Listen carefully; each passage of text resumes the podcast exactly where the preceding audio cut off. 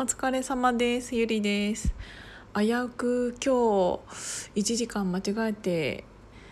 えっ、と予定のところに行くとこだったから急に時間なくなっちゃったんだけどだから行く前にこれ撮っとこうかなと思って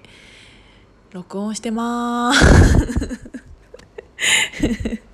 ちょっとねあの今から話す話は多分あのアパレルが好きじゃないと好きじゃないかもしれない。なのであのちょっとアパレル感を出した話を久しぶりにねしようかなって思います。えー、っとうんと何から喋ろうかな。メーカーえー、っとねアパレル側のデザイナーさんでも、えーと、アイテムによって何担当っていうのが分かれてる場合もあるし分かれてない場合もあるんだけど、うんと、私たちメーカー側の、えーと、デザイナーっていうのはえ、えー、とアイテムに分かれている場合が多くてアイテムっていうのは、えー、と帽子とか靴とかそういうことではなくてうんとね素材の素材素材のアイテムです。わかるかな？すごい難しいんだけどうんとね大きく分けるとニットカットと不白っていう3つに分かれていてうんとニットっていうのは編み物なので糸1本から、えーと、これを何本、うん、この糸を何本取って、えーと何ゲージの編み機で編んでこういう形で編んでとかいうのを本当に糸一本から指示する人がに指示する人っていうか指示しなきゃいけないのがニットのデザイナーでこれが一番見た目が分かりやすいかな。で不白っていうのがあえて順番ちょっと変えたんですけど不白っていうのが織物織っているものなので、えーと縦糸と横糸でできているものです。で、えーと、さっきのニットっていうのは、えーと、横編み基本的に編み機で編む時に、えーと、下からこうやって編んでいくので糸が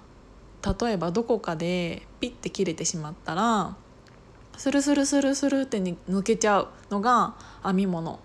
なぜかというと糸が1本で出来上がってるから基本的に。で、えーと、とカッカットっていうのがカットソーなんですけどカットソーっていうのが、えーと、カットソーイングの略なんですけどえっ、ー、ともともとはニットなんです。えっ、ー、とねニットは、うん、編み物ってさっき言ったじゃないですか。編んだものを、えーと、もう生地状にしてタンタンの状態あの巻いてあるよく生地屋さんで巻いてある状態までしてそれを編んで生地までしたものを、えーと、ソーイングするのでカットソーイングカットソーっていうことなのでえっ、ー、とねニットとカットと不白っていう3つに分かれてます。で最近不白とカット層っていうのがうんまあ縫い方とかも違うんだけど結構生地的にはニットなんだけど不白に見えあニット、うん、カットソーなんだけど不白に見えたりとかなんかいろんな素材が出てきてるのでそこら辺の境界線は曖昧だったりするんだけどなんでそんなアイテム分けをされているかっていうとうんとねそもそも工場が違う。なぜかというとニットっていうのは編み機で最終的に形まで出来上がるので、うんと編み機がいっぱいあるところの工場で編んでいる。で不白っていうのは、えっと、ミシンで縫うところなので縫製工場がニットと不白っていうのはそもそも全然違う。なので、えっとでえっと、カットソーっていうのも不白とうんと似たところはあるんだけど使うミシンが全然違うんですよ。なのでカットと不白っていうのも、えっと、縫製工場は違うけど、うんと、ニットとカットあうん もう自分で分かんなくなってきちゃった。カッ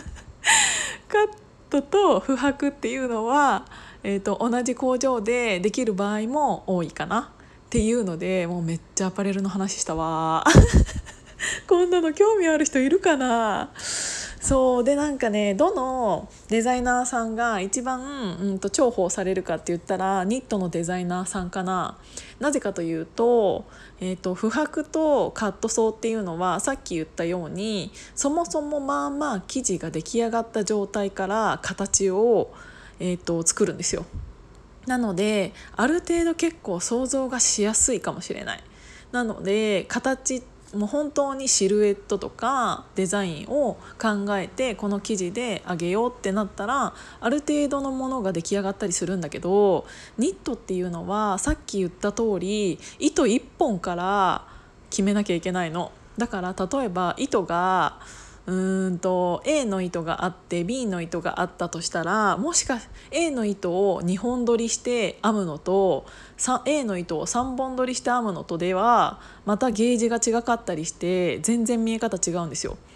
なんなら A の糸と B の糸をミックスしてから編むとまた全然そりゃ違うものが出来上がるじゃないですか。でそれをえーと、適板のゲージで編んだりするんだけどあえて、えーと、